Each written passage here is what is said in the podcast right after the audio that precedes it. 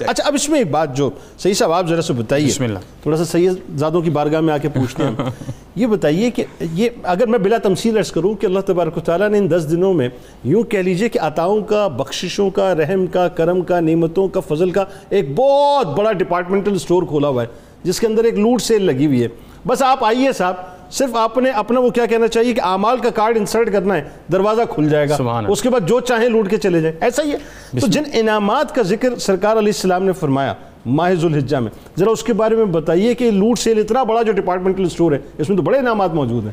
بسم اللہ الرحمن الرحیم جنید بھائی آج بڑی خوبصورت صبح میں آپ کے ساتھ ہم حاضر ہیں اور جیسی کیفیت بنی ہوئی ہے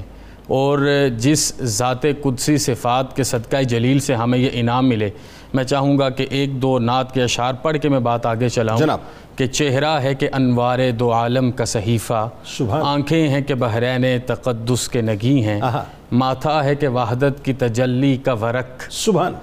عارض ہیں کہ والفجر کی آیات کی امی ہیں آہا۔ گیسو ہیں کہ واللیل کے بکھرے ہوئے سائے سبحان ابرو ہیں کہ کوسین شب قدر کھلے سبحان ہیں اللہ سبحان جیسے میرے حبیب کی ذات والا تبار رحمت ہے ویسے ہی آپ کے صدقہ جلیل سے یہ پورا عشرہ ہی رحمت ہے سبحان جناب عبداللہ بن عباس اور جناب جابر بن عبداللہ سے یہ روایات ہیں کہ والفجر سے مراد یا یکم ذی الحجہ کی صبح ہے یا دس ذی الحجہ کی صبح ہے آہا اور والا یال ان عشر سے مراد تو یہی دس راتیں ہیں اور اگلی آیت ہے وشف والوتر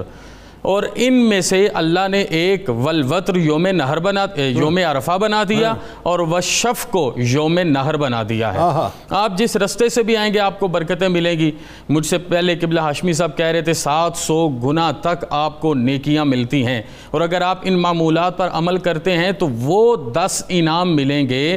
جن انعامات کے پیچھے ہم اپنی پوری زندگی گزارتے ہیں اللہ۔ سب سے پہلا انعام جو اللہ پاک اپنے حبیب مکرم صلی اللہ علیہ وسلم کے صدقے سے آپ کو عطا کرے گا جس کے لیے آج ہم ہر طرح کی محنت کرتے ہیں وہ کیا ہے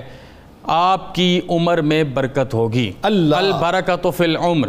عمر میں برکت ہوگی اگر آپ ان پر عمل کریں گے اللہ۔ دوسرا انعام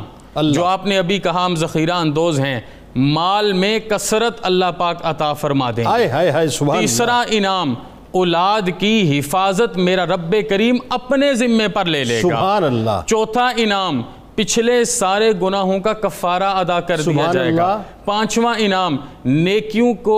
نیکیوں کا اضافہ اور نیکی کرنے کی توفیق میں بھی اضافہ فرما سبحان دیا جائے اللہ، گا سبحان اور چھٹا انعام جو مومن کے لیے سب سے بڑا انعام ہے وقت نزا اللہ پاک آسانی پیدا اللہ فرمائیں سبحان گے اللہ، ساتویں- ساتویں انعام پر دو باتیں ہیں ہاں